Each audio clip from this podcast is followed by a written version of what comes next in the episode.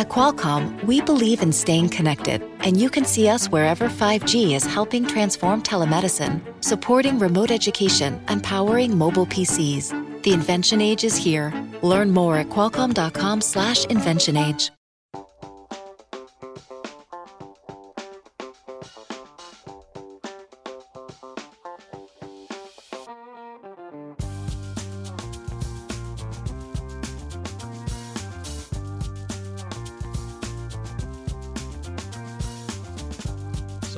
question is this to you What is the number one cause of bankruptcy in America today? The other question is this What is the most profitable industry in America today? Who knows the answer to that? Kim? I know the answer to that, and it goes hand in hand because the number one cause for personal bankruptcy is medical expenses. And it's not getting better, it's getting worse. And Because the the most profitable industry in the U.S. is healthcare. healthcare insurance company. Funny how that works. so anyway, um, the reason it's important to all of us, regardless of where you live in the world, is that the title of the book we're discussing today is called "An American Sickness," and as some of you may know, America exports many wonderful things, like you know the iPhone, but it also it also export many diseases. One of them is lawsuits. You know, when I was in Australia, they said, well, the American disease has arrived here in Australia, you know, before they never sued anybody. Now everybody is suing everybody. So the book we're discussing today is called An American Sickness, and it is what has happened to American healthcare in the last 25 years. Our guest today is Dr. Elisabeth Rosenthal. She is a doctor but she saw the light and she became a writer for the New York Times so she could share what she knows. And today she is editor in chief of Kaiser Healthcare News. And Kim and I just got this book. I couldn't put it down. And I would was- say it's probably disturbing, Yeah, very it's- disturbing. It's, the most disturbing Yeah. book we've ever written because look, all of us will face what this book is written, writing about. All of us. Even if you're healthy, I don't know about you, but if you have friends, family, kids, grandkids, it's all going to affect you. It's all going to cost you money. And like I started this whole program with today, the number one cause of bankruptcy in America is not the stock market crash, it's your health crash, where you can't afford to live. And that's why all of us is being held ransom, you know, your money or your life. That's really what it comes down to. And the person not not putting a it's not putting a gun in your face, they're putting your health in your face. In other words, if you don't pay, you can die. Or your son can die, or your daughter can die, or you'll be crippled for in your entire life because you can't make the payments. Any comments? Kim? Well, the book is called An American Sickness How Healthcare Became Big Business and How You Can Take It Back. And you want to listen to this show as if your life depends upon it because it does. So I want to welcome to the show Dr. Elisabeth Ro- Rosenthal. Welcome. Welcome, Elisabeth. Thanks for having me. I think this is something everyone should be um, really wise up to because my friends in other countries say to me, Why do you guys put up with this? Why do you Americans stand for this system? Um, how can healthcare bankrupt someone? That's just so wrong. And I think uh, the first part of the book shows how we got to this crazy profit driven system. And the second part points out to Americans that there are other things we can do. There are other ways to do this, and that we can uh, stand up and say, you know, we don't feel good about being ripped off. I should say the the alternate title for this book was Your Money or Your Life. So I think you got the message Yeah. from the first few Yeah. pages. So, so Elisabeth, if we could just start, how how did we get into this mess? How did how did Wait, wait. Can, I- can I give Yeah. just one example how bad it got? Go ahead. You know, like we've had several of my our personal. Uh, Kim and I have the wherewithal to have our personal doctors, but it said on page thirty-five of your book, and your book is so well written. it- Everybody should read this book. anybody can. Anybody, even I can read this Everybody book. should read this book. In- Thank in, you. In one instance, a fam a family was billed twenty one thousand dollars. Now that's that's a considerable amount of money for most people. After the father had a heart attack in the living room of his home, so guy has a heart attack, By the time they get him to the hospital, he's dead. He's sitting in the lobby, and they bill him twenty-one thousand dollars for sitting in the lobby dead, and they did nothing for that. Now I know that might be an extreme case, everything is kind of extreme, but these are things, everything in the book is something that happened to real people and could happen to you. You know, I didn't go out looking for people who had trouble. They came to me. And, you know, another nice example of something like that is say you're transported by ambulance after a minor crash into the hospital, right? That frequently happens. You know, you don't feel that hurt, but an ambulance pulls up and you get in to be checked out. Um, if the triage nurse at the hospital calls the trauma team, which they often will do just in case because they don't know when you come in the door is you are you hurt badly or not, that call to the trauma team at many hospitals can generate a trauma activation fee of $10,000 even if the next call is like ah you know he doesn't really need it it's not that bad.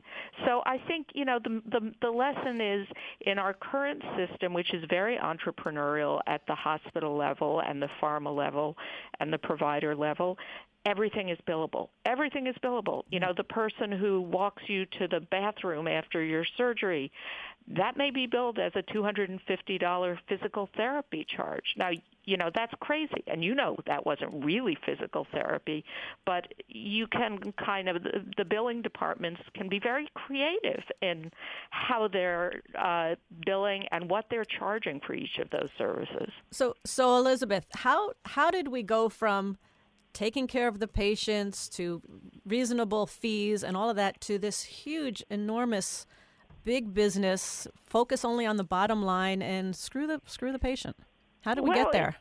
It happened kind of slowly over the last 25 years, and I was very interested in this because when I trained in medicine about 25 years ago, you could see the kind of first little hints of, of commercialization.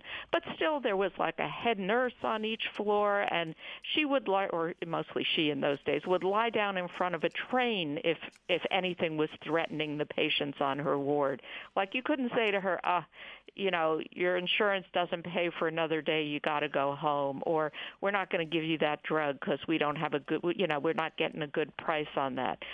And what I began to began to see was people coming in with clipboards and looking at hospitals as consultants, and they were consultants from McKinsey, from Deloitte, saying, how could we do this more efficiently? And that made sense in the very beginning because hospitals were incredibly inefficient places.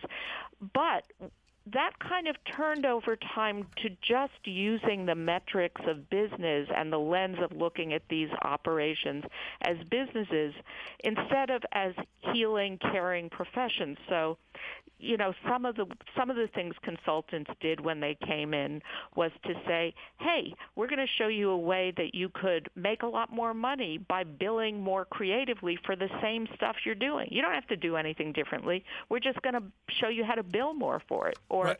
you want to move up in your US news and world Review best hospital ratings we're going to show you how to game that system and and you know no one was saying we're going to show you how to reduce your infection rates or to improve the the um, you know the the the rehab after hip surgery. It was just what's good for the bottom line, and that to me is a problem. I don't mind people profiting, but I do mind I don't mind people profiting from good medicine. I do mind them profiting for things that have no medical benefit or in some cases uh, hurt patients. Once again, Robert Kiyosaki the Rich Dad Radio Show. We're talking to Dr. Elisabeth Rosenthal. This is a book everybody should read, even if you're not an American. It's called An American Sickness. As I said earlier, if you're living in Australia or Canada, it will spread to your part of the world as well as England. It's an American sickness called greed, but it has to do with your health and your body. So, so doctor, you know, I've we've had both of my doctors, our doctors, on and they are just crying the blues because they cannot provide health care anymore. They must do what the corporate body tells them to do. Have you found that they can't do what's they good for the patient? Yeah, they best. must do what makes money.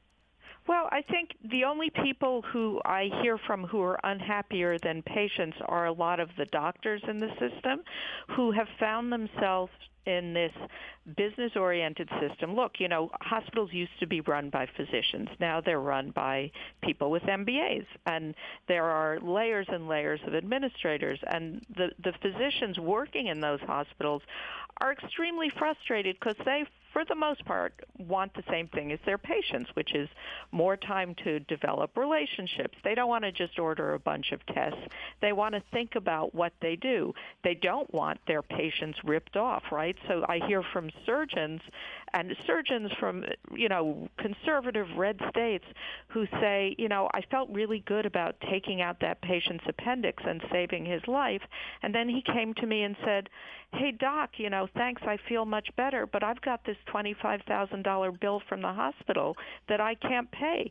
So, you know, your physician doesn't want to bankrupt his patients and he doesn't want his patients ripped off. But they are stuck in this system that incentivizes values of business, which are efficiency, revenue generation, and you know there are some doctors, of course, who who are very entrepreneurial and have run with that and are making tons of money on it. But I think for the most part, doctors went into medicine because they wanted to take good care of patients, and they wanted to do that in a way that was respectful of their finances, and that's really hard to do right now. Well, we had, I mean, we had a, our own experience with Robert. You had your experience last year. With well, last year, uh, doctor, I got, I got, a little nick on my uh, one of my fingers. I was cutting some chicken. Mm-hmm. and uh, thirty-four thousand dollars later, with one suture in it, and an overnight stay, I had a wow. direct experience of what you were talking about. And then plus the finger blew up the next day because it got infected and it, oh, no. it turned purple. And I walked in, and as soon as the doctor saw me walking in, he took a vacation in Mexico or something. You know, thirty-four thousand dollars. Thirty-four thousand for a little cut, a single suture. Unbelievable. In the, in the emergency room, yes. I assume. Yep. Right. This is where this is where we see some of the biggest charges. And you know, look, we go to a, an emergency room often, which is in network, right? So we don't think we're going to get hit with these charges. And then the doctors who see us in the emergency room are out of network, and I, that's where you see these mammoth charges. And it's really, really. Um, you know, I've seen bills for stitches that ranged from a thousand dollars to forty-five thousand dollars, minor stitches. Um, and I, I always like to point out when we're talking about international comparisons that um, I'm slightly accident prone and a runner. So I, I fell when I was running in Rome and got a big gash in my forehead. I went to Gemelli Hospital, which is the Pope's hospital, so no shabby operation. They stitched up my forehead and apologized profusely for charging me a hundred dollars. You know, so how much do stitch, should stitches cost? Well, okay, maybe a hundred dollars is kind of on the cheap end, but thirty-four thousand is definitely, you know. Imagine if groceries or cars or something else were were were, were priced at that level. I mean, it would just we would there would be a, a huge uprising, and I think half of the way we got there is for a long, long time insurers paid most of these costs, so we didn't see them, right? So maybe you saw in your explanation of benefits that your insurer had paid $10,000 for something that seemed pretty minor, and you just thought, oh, well, at least it's not me paying. But now, you know, there are rising premiums, rising deductibles, rising copays. So now we're feeling those costs. And when people say to me, wow, why are the premiums going up? Well, it's because in the background for years these charges were going up and up and up to things like 34,000, 45,000 for stitches. And how do insurers react to that? They they it's not they're not going to eat the cost. They're for-profit companies. They figure out a way to pass it on to the consumers. Once again, it's Robert Kiyosaki, the Rich Dad Radio Show. We're talking to everybody out there because of this what we're this today's radio program, regardless if you live in America or not, will someday affect you. And this is especially true if you say, well, I don't have to worry, I'm healthy. Well, do you have brothers and sisters who may not be healthy? Or if you get ki- an accident? Or you have kids who are not healthy. You know, I mean, what's gonna what's gonna number one cause of bankruptcy today is health care, and this is and the title of the book is an American sickness. I would call it an American disease, just like lawsuits are an American disease. So come up, we'll find out more about corporate corruption in medical corporate you know, corruption and more more importantly, what you can do. We're discussing something that affects all of us, rich, poor, educated, or not educated, old and young. Our guest is Dr. Elisabeth Rosenthal. Her book, An American Sickness. I would highly suggest you go out and read this book because I feel frustrated, in fact, in the in the idea that I can't, we don't have enough time to cover what she knows and what she suggests. So once again, the book is American Sickness. It is how healthcare became big business and how you can take it back because it's going to affect all of us. I think about my in-laws and things like that. What happens if an in-law comes and says, "My child is ill. I don't have money to take care of it." What are you going to do? What am I going to say? No, I'm not going to give you the money to take care of your child. You know, what am I going to do, right? What if what Yeah. if you lose your job? What are you going to say to somebody who lost their job? Or you have, you have a job now, but you lose it 10 years from now. So these are all questions why this book is an important book to read right now. So I'd like to start with another horrible story. A Canadian who wintered in Arizona was charged $210,000 for a failed attempt to take out a hip implant that had gotten infected. So this Canadian guy travels here, his hip implant gets infected, and the American system wants to charge him $210,000. For something that didn't work. That didn't work. Right. Right. So With no what- warranties and no guarantees. Right. Right. So then they charged him twenty-eight thousand dollars to pay for an air ambulance back to Canada, where the successful surgery in Canada was performed for free. So that's how big the gap is. And I'll, people say, "I think I'll move to Canada." I'm afraid for my Canadian friends, a lot of Americans are going to all of a sudden migrate to Canada just for health care. so I mean, why is it? Why is there such a discrepancy between a U.S. system and the Canadian system? Well, because we pay whatever the market will bear, and since most of us are not paying out of pocket, um, and our insurance, uh, our insurance providers, they don't really care how much it's being charged to you for. They can pass it along in premiums, right? So they don't. I mean, I had one guy, another horror story, who was charged $117,000 for an assistant surgeon who was out of network. He had neck surgery. The primary surgeon got 6000 What, what does what does out of network mean? It means he that, that the second surgeon didn't have a contract with his insurer, so they hadn't negotiated a price in advance.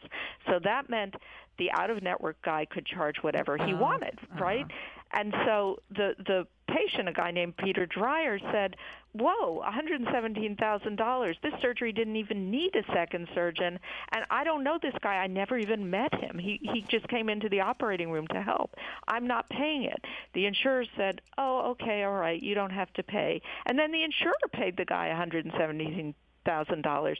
So, you know, we like to think, oh, the insurer's in our corner. They're not. They're, you know, we don't think our car insurer is in our corner or our home insurer. They, they collect premiums and they pay out bills.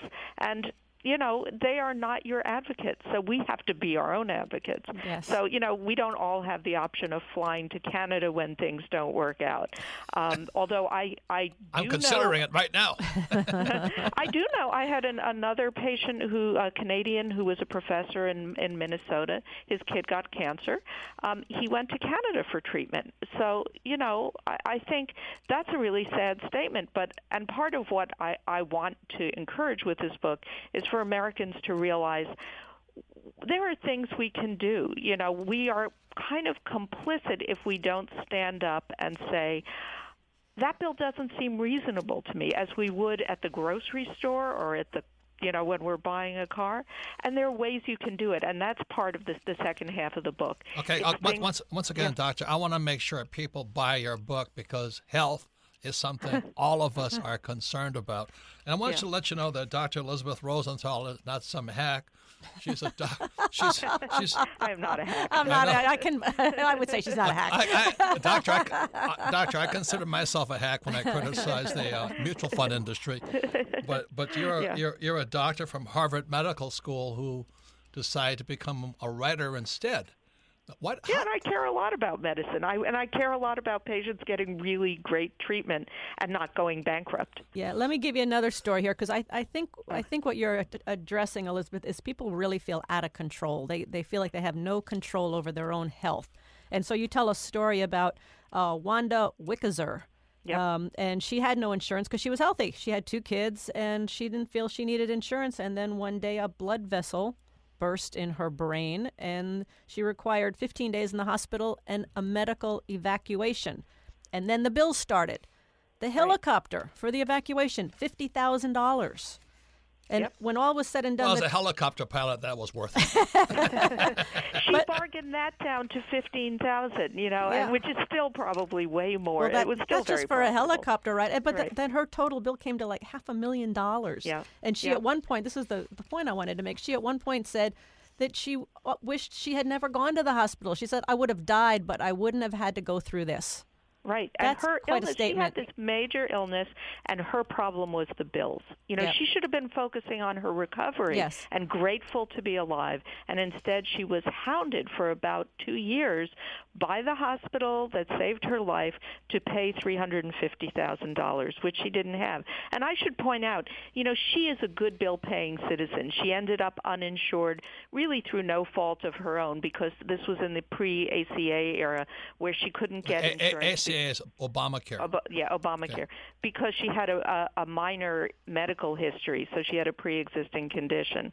So, um, and and she offered the hospital her retirement account, which was had a hundred thousand dollars in it. She said, "Take it," and that was more than Medicare would have paid for her stay, what most private insurers would have paid for her stay, and they said, "Nope." You know, we want we want two hundred and sixty-five thousand or nothing. They tried to put a lien on her house. Uh, they dunned her her uh, um, tax refunds. I mean, you know, they they literally ruined put this life. poor woman through Yeah. hell. You have another story in the start of your book about a school teacher. He had some kind of treatment that was costing nineteen thousand dollars each, and he didn't have to worry about what nineteen thousand would. would Insurance company handle that. Yeah. But then, but then he moved a few blocks away because his doctor moved to another hospital, and the nineteen thousand dollar payments went up to one hundred and thirty-two thousand Per treatment. for the same per treatment. treatment. Per Every- treatment. And he's a New York City school teacher, so we're all paying for that 132,000. And his insurance paid, but he wrote to the hospital and said, "I don't care if you're paying." You know, they said, "Oh, don't worry, your insurer will pay." And we how many of us have heard that? Don't worry, you're not paying it. Well, I am paying. Maybe next year, maybe not today, but I am paying. We're all paying. And We're I- all paying. And and- I think it's easy to get stuck. You know, my own daughter, after all of this, she's 25. She called me the other day. She'd had a procedure her last year in college. She was she had double insurance at the time. Someone must have filed something wrong, and she discovers that one of the providers has referred her to collections and her credit score dropped a 100 points. She didn't even know that this bill existed. As far as she knew, it had been paid by the insurer. I mean, this is the kind of situation that that that you know we're stuck with and I think um we shouldn't be complacent about it anymore. Once again, it's Robert Kiyosaki, the Rich Dad Radio Show. We're talking to a Dr. Elisabeth Rosenthal. The book is An American Sickness. It's out now. The reason I'm harping on it is it's we're about education, financial education. And let me tell you, if you're sitting there right now, so I don't have to worry, my company has health insurance and all this, just remember this: if you lose your job, you're out. You're outside the coverage. Obamacare is whatever is going on right now, you're out. So I'm encouraging people. I just started to read this book. I couldn't put it down because it's worse than a murder mystery. It's the most horrifying story I've ever heard about what we do, what, what business is doing to the people who need health care. And that's Yeah. why my friend Donald Trump is doing his best to change it. But as he said, it's the most complex system he's ever seen because it's not based upon health care, it's about wealth care. It's about Yeah. ripping people off. So, again, the book is An American Sickness by Dr. Elisabeth Rosenthal. Please get the book because even if you're healthy, some of your friends and family or your fellow employees may not be. So when we come back, I want to go. I want to talk to Elisabeth. If what happens if all of a sudden I have an emergency and I have to go into the hospital? What can I do to ensure or some somewhat protect myself from these exorbitant fees and exorbitant expenses? What can I do as an individual? Let's cover that when we get back because Okay. she has some very great questions. Questions you can ask your doctor. In fact, I'm going to go see two doctors today, and I'm taking your questions with me. I'm going to ask them. yeah. I'm going to ask them because I'm do, I'm going to those outpatient surgery centers. I'm getting these tests done and all this. I don't even know if they're worthwhile, Plus, another doctor has to come and check me up, and all it is is I have a bone spur. I mean, it's not major surgery. You know what I mean? It's I could take it off with a toothpick or something.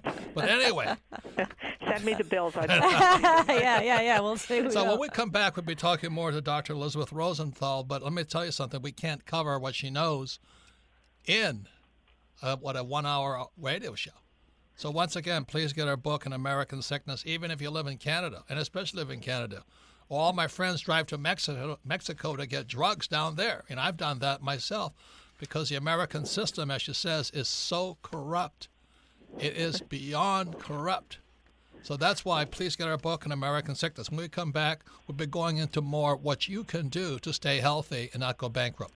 And it's called, the book is called An American Sickness. And for all of you who listen from all over the world, first of all, thank you for listening to the Rich Dad Radio program.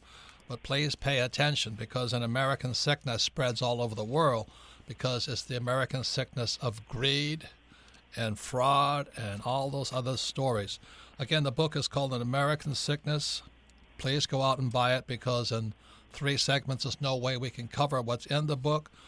Uh, Dr. Rosenthal is a Harvard Medical School graduate turned reporter, and the best part about her book, it's written so everybody can read it everybody, including you, especially if you have friends, family, or kids or grandkids who may someday need some medical, you know, services. And the book, the book is entertaining. It's better than a Jerry Springer show, you know, about the guy who dies in the waiting room and they charge him $21,000 for use of the wheelchair as he dies. what other stories are there, Kim? Oh, there's another story. Um, our assistant, our personal assistant, Christina, she's going to have eyelid surgery because it's affecting her sight. And so she went to her doctor and uh, they said, well, let's submit the insurance. Let's see what they say. And she called back and, and she goes, the the the uh, person in the doctor's office says, "I've never seen anything like this in my life." And she's like, "What? What?" And she goes, "The insurance company said we'll let you know if you're covered after the surgery." after the surgery. That's how crazy it is. And then uh, another part of the story for all you old guys like me Dr. Rosenthal says because they're not profitable, the hospitals are closing down geriatric wards because old guys aren't profitable. So all you old guys out there, well, you listen baby to boomers. that because you might have to move in with your kids, and that they might have to give you the enema and all that other stuff you have to do. So the, and, and then she also writes about how they sell this proton machine for cancer for a hundred million dollars. Now every every I, I think what you said England has one of them. Canada has one. America has one in every corner now because it's right. so profitable. And, Canada has one of these machines, and we have everywhere they have them because they want to make sure you go in there and get some protons. so they can charge you a lot they of can money. charge you a lot of money, right? So- Is And, that what you're and you know what? These machines now come in the U.S. when they're sold. They're sold with a little guide saying, "This is how many times you have to use it to make back the money you spent buying it." It's that kind of transparent mm. and business oriented. So- and so, of course, once you buy one of these things, you're looking at this guide and you're thinking, "Oh, I better use it a lot. Otherwise, why did I invest all this money?" So it's an investment, and hospitals uh, are trying to recoup their investments rather than thinking, mm, you know, is, does this patient really need this treatment? Right. It's supposed to be a, a treatment for an inc- that's very rarely used, but in the U.S., of course, since there's one in every city, it's much more commonly used than in other countries. So, and and you're saying they don't even work that well. Well, you know, like many of the very expensive things in our system, they were developed for a very, very small number of patients who had a very specific need. But that doesn't support buying the machine. So, and so all of these things that were developed for a very narrow segment of people are now used much more broadly in So- patients who don't benefit or would have benefited from something much simpler, or may not benefit, you know, or may may benefit more from something that's cheaper, but there's no revenue model for something So, cheaper. so what you're saying then, the they gotta diagnose you to need this machine, otherwise they go broke too. yeah, yeah. And- or, or they and- give you all the other tests that aren't necessarily necessary, so they can charge you for the tests that you may not even need. Yeah, I mean, there's you know, testing is like I, I like to say it's like booze at restaurants. You can uh, charge whatever you want for it, and since insurers pay, most people don't react. So we see, you know, like an echocardiogram, and you mentioned you're having a minor procedure, which is often a preface to surgery in hospitals, can cost anywhere from $1,000 to $10,000, depending on the hospital. And PS in other countries, it's, it costs about $150, even if you're paying on the private market. So there's no rhyme or reason to this and you don't know it ahead of time right? Imagine if you went to a grocery store and you bought a bunch of stuff and then a, a month later you got a bill saying oh that was three thousand dollars with no itemization. Like you would never eat again and that's how we shop for health care or quote unquote shop for and, health care and you're also saying that some hospitals sell their patients you know what I mean, for a dialysis or for this proton Yeah, machine? I mean, hospitals tend to concentrate on things that are profitable. So they want to do, for example, the heart surgeries and the hip surgeries and the knee surgeries. But things like dialysis and transitional care for older people, which is maybe you don't really need an acute hospital, but you're not quite ready to go home, that kind of care isn't profitable. So it's either closed, the transitional units are closed down, and dialysis is outsourced to for profit companies um, which you know, may, they'll say, "Oh, we do so much of this, we're really more efficient." A number of patients will say, mm, "They're cutting corners. It's like you know, McDonald's.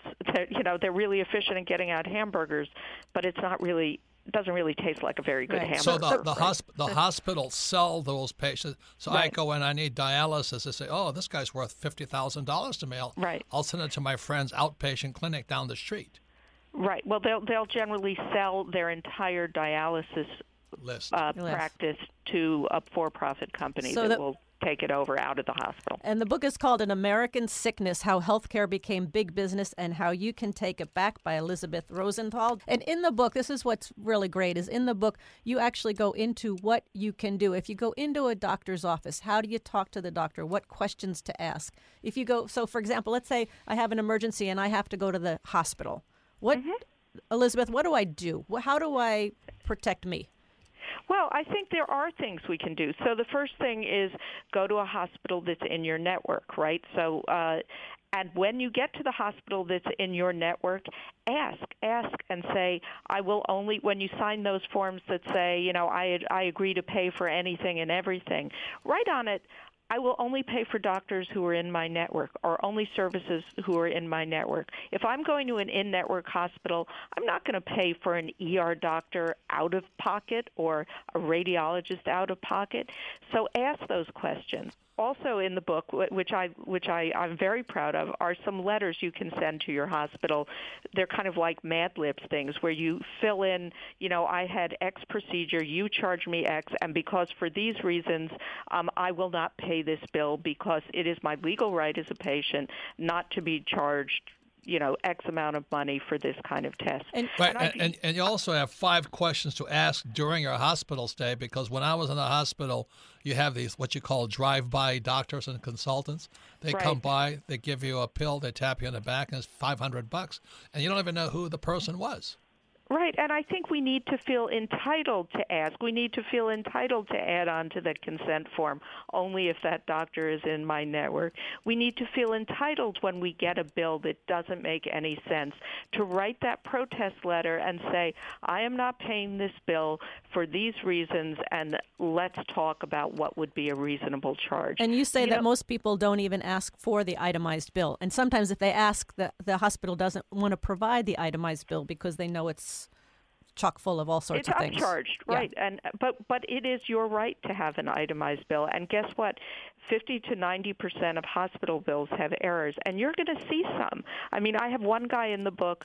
He and his wife had a baby at a hospital in San Francisco, and they were billed for a circumcision, but his kid was never circumcised, and he knew that, right? So he he could go back and say, "Uh-uh, this wasn't done." Now his insurer doesn't know that, Right, right. So you really have to stand up for yourself, look at those bills, feel entitled to say to your doctor, okay, you want me to get this blood test? Well, I know your, my doctor's computer is programmed to send it to an expensive lab. Say, I want it sent to LabCorp or Quest, one of the commercial labs, because it's the exact same machine. And at the commercial lab, it will cost $7 instead of, say, $700. So there's all sorts of things that Elisabeth has in her book, things that you can do to protect yourself. And I'm assuming, like, if you're in the hospital and you're kind of out of it, it's going to be difficult to like make a journal of everything you're doing. But you could have somebody there that's kind of your champion, like a relative or a family member, um, that could help Yeah. champion what is actually being done in the hospital. And and frankly, of course, you know, it is a big burden to put on sick people to like Yeah. have to be watching your wallet the whole time Right. when you're worried about your health. But the thing is in today's system until the system starts responding to us, we have to ask these questions whether it's you or your advocate sitting next to you. Um, you have to ask the questions, but I can tell you if we all start asking these questions and all start feeling entitled to answers and to not paying bills that are outrageous, the system will begin to respond. It's partly because we've been very passive as mm-hmm. this thing has unfolded, and we pay these bills. You know, you get a bill, it has a code you don't understand, a doctor's name you've never heard of before, and it says, you know, what you owe now $2,000 with a prompt pay discount of 20%. And a lot of people just are intimidated and they think, oh, I better pay it. I think that's a um, good word, intimidated. You shouldn't be. Once again, it's Robert Kiyosaki. This is the Rich Dad Radio Show. We're talking to Dr. Elisabeth Rosenthal. Her book is An American Sickness, and she says the reason people should read this book is because we need to stand up as the people and start asking these questions. How are they getting away with this? Because you're going to, in the next few years, you're going to bankrupt a lot of people. She so this is a very important book. is for you to be more better educated, stand up and ask the questions. Yeah, and Elisabeth says shop around, and she they actually lists some online pharmacies where you can get better deals than your traditional, very expensive pharmaceuticals I, I don't have to drive to Mexico anymore. or Canada. Eight percent of Americans go overseas to buy their their pharmaceuticals because they're they're so much cheaper there. I have one guy in the book who pays for his vacation to Paris each summer by buying his inhalers in France instead of in the U.S. So let, let me uh, ask you this: As my friend Donald Trump is being hammered by o- Obamacare or ACA, affordable, affordable. anyway, mm-hmm. Uh, what do you think his odds are? to transfer. Oh, turn it I, I think I think it's a hard. I, I think uh, healthcare is, as he he said, is really complicated and hard. I think. Um, uh, I don't think either the uh, Obamacare or what's being proposed by the Republicans now really directly affects this issue of high prices. I think that's something that has to come from consumers and from the people, really, um, Right, you and co- from the you co- doctors. You cover I that because it's so inflated, and it's based upon the gross, not the net, anyway. Yeah. So the the insurance companies and nobody cares because it's always about the gross. They can keep raising the prices. And And, and I think, you know, healthcare is kind of a Rubik's Cube. It's complicated to solve, and I don't think it's solvable until we've dealt with this pricing problem. You know, other countries do it by negotiating national prices or by saying, you know, nationally, we're not going to pay this much for a drug. You know, they set national prices for a drug. We don't do that. Um, can we get to reasonable prices without that? I'm not sure. Well, you There a- actually say that you know there's a lot of people feeding at the trough, and you've got the Right. insurance companies, you've got government, you've got the hospitals, you got pharmaceuticals, you got kind of everybody's got their hand in the till. Right. Um, so it's And it we're the complicated. ATM. Yeah, You know, we're we're- the ATM. That's a good point. We're the ATM, Yeah. and that's not right. Yeah. You know, that's they're Yeah. supposed to be serving us, not the other way around. So I think, um, you know, uh, if I don't know if it's fair to ask patients to act like consumers, but in this system, at this moment in time, that's what we have to do. So um, we might as well take on that challenge because there are there is so much we can do. So I'm going to ask a real personal question. You, you went to the Harvard Medical School and all this, and then you became a writer. And um, are you practicing now? No, no, no. I haven't practiced since the mid '90s. I left um, the the. I practiced in an emergency room for five years, and I left the emergency room to write at the New York Times during something called the Clinton Health Reform effort. um, and you know, we're still trying to wrestling with a lot of the same questions. Only now, they're all worse. It's really shocking to me because when I first left uh, the practice of medicine, it was because I felt like people who were poor or uninsured were, were having a really difficult time accessing and affording care. Now I think everyone is. This is everyone's problem now. But you also Um, you also say that the poor and uninsured pay the most too in America. They do. they do. But the prices are so high now that, as you said, you know, even if you have good insurance, you're likely getting hit with uh, big premium rises, big deductibles. Um, I, you know, people say, well, that's it's good for patients to have skin in the game, meaning they have to pay a little bit of their health care costs. But if you're talking about someone with a $10,000 deductible and a $100,000 hip surgery, um, you know, that's not skin in the game. That's like having a kidney in the game. Not a lot of people have $10,000 sitting around that they can just uh, throw at an unexpected medical crisis. So I think, you know, for most every American, you're gonna you're gonna run into this at some point in your life. Is it going to be because a blood vessel bursts in your brain, or something minor like you have a bad ankle fracture and need surgery? It's going to affect you. So you know, it's. I think we can no longer pretend it's a problem that isn't going to affect every American. Once again, it's Robert Kiyosaki, the Rich Dad Radio Show. We're talking to Dr. Elisabeth Rosenthal. Her book is An American Sickness. I really highly suggest you get it, go and read it. I mean, even if you don't live in this country, an American sickness is interesting, easy to read, shocking, but it also kind of gives an insight what might be coming to you, even if you're a Canadian, Australian, South American, is because the American greed spreads worldwide. So I want to thank you very much, Doctor. Uh, thank you, Elisabeth. book. It's Thanks fantastic book. Fabulous book. An American Sickness, How Healthcare Became Big Business and How You Can Take It Back. Tons yeah, of great I hope information. everyone reads it and uses the information well. Thank you. Thank Everybody you does much. need to read this. Okay, thanks. Thank you, Doctor. And when we come back, we'll be going to the more popular part of our program is called Ask Robert. Please realize American sickness is a disease called greed, and it is spreading all over the world. So please get the book American Sickness. Although she's a Harvard trained doctor, her writing style is interesting. It keeps you, it's, it just makes my blood boil at how crooked our medical system has gotten.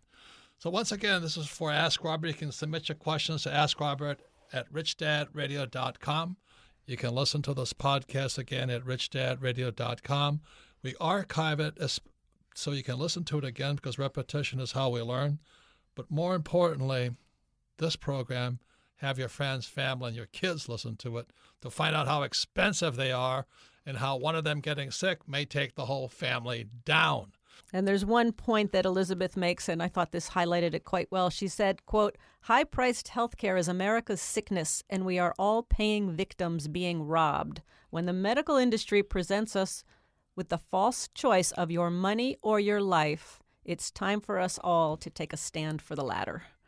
I think that sums it up pretty well. Yeah. So once again, this is Rich Dad Radio. We're a financial education school uh, program, and nothing's more expensive right now than your health care, especially in America. So, going to ask Robert. Melissa, what's the first question? Our first question today comes from Russell in Phoenix, Arizona. Favorite book, Rich Dad, Poor Dad. Says, I'm a small business owner and now responsible for my own health insurance. I was unprepared for the staggering cost of health care. I'm now faced with cashing out my 401k and taking the penalties just to cover. What is your advice for those starting out to be able to mm. cover these types of expenses? I don't think most employees have any idea how expensive employees are. You know, Kim and I own a number of companies, and you know they. I talk to most employees. I think they're kind of in la la land a lot of the time. They just don't know what expense, how expensive job security and benefits are, which makes it hard to grow a business or the economy anywhere because, as Dr. Rosenthal points out, our own health practitioners from the corporate guys and all this are just ripping us off left and right. And so we wonder why there's no job growth and why my friend President Trump is out there fighting to get this thing fixed. But the answer to the question is, you know, thanks for the question. You're now been you're now aware. But that's why we have the Rich Dad Radio program. You know, the, the way you pay for your health care is you got to make more money. I mean, pure and simple. You got to learn how to sell. And that's why we have Blair Singer in his book, you know, Sales Dog. That's why Kim and I talk about why we recommend the network marketing industry. Before you quit your job, learn how to sell. If you can't sell, you can't afford it to be an entrepreneur. Most entrepreneurs can't sell. They may have a PhD in, you know, t- Tibetan language or something, but if you can't sell, that PhD means nothing. and you can't afford to feed your family, your house, and all this stuff. So that's why we have the Rich Dad radio program. And that's why, you know, for most people, going to school is pretty much a waste of time if you're going to be an entrepreneur. You're going to be an employee, going to school is fine.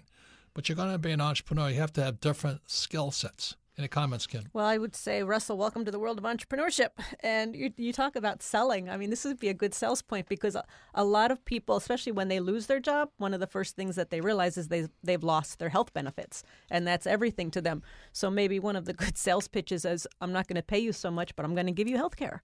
So maybe you just got to be a little more creative. So um, it's a huge issue, a huge issue, and hopefully uh, we'll get some solutions here in the near future. But as Elisabeth said, you got to stand up and you got to be your best advocate. And I'm requesting the employees in my company, uh, our company, listen to this because I don't think most of them have any idea how much it costs yeah. an employer to hire an employee. And uh, most of my friends who are empl- entrepreneurs, they're just complaining today. They said many people especially young people, have lost their work ethic. They think they should be given everything. And it's expensive giving people everything because you have to produce more than you cost as an employee.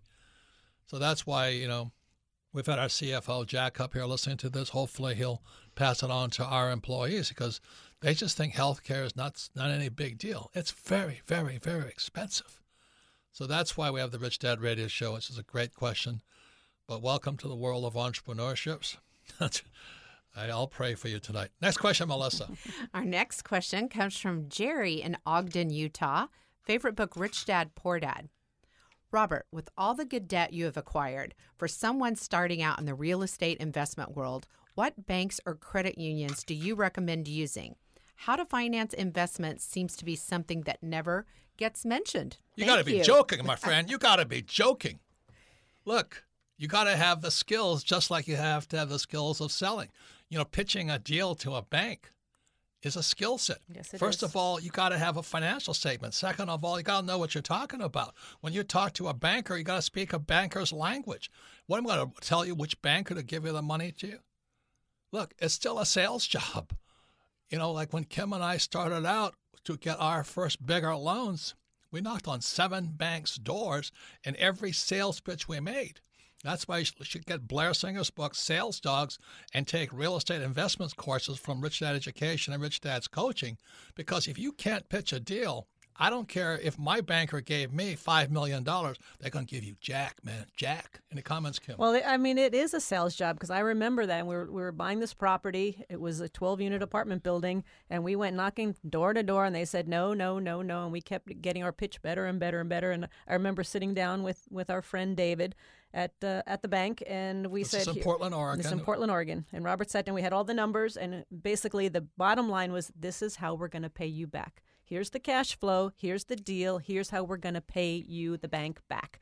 And uh, he gave us the loan, but it was a sales pitch. It was. Look, you think bankers are stupid? Do you really think they're stupid? They're going to give you a loan because you have a good deal? If you don't speak the language of a banker, they're not going to talk to you. So Kenny McElroy has three books. One's called The ABCs of Real Estate Investing. The other one is called The ABCs of Property Management, which is key to bank giving you money.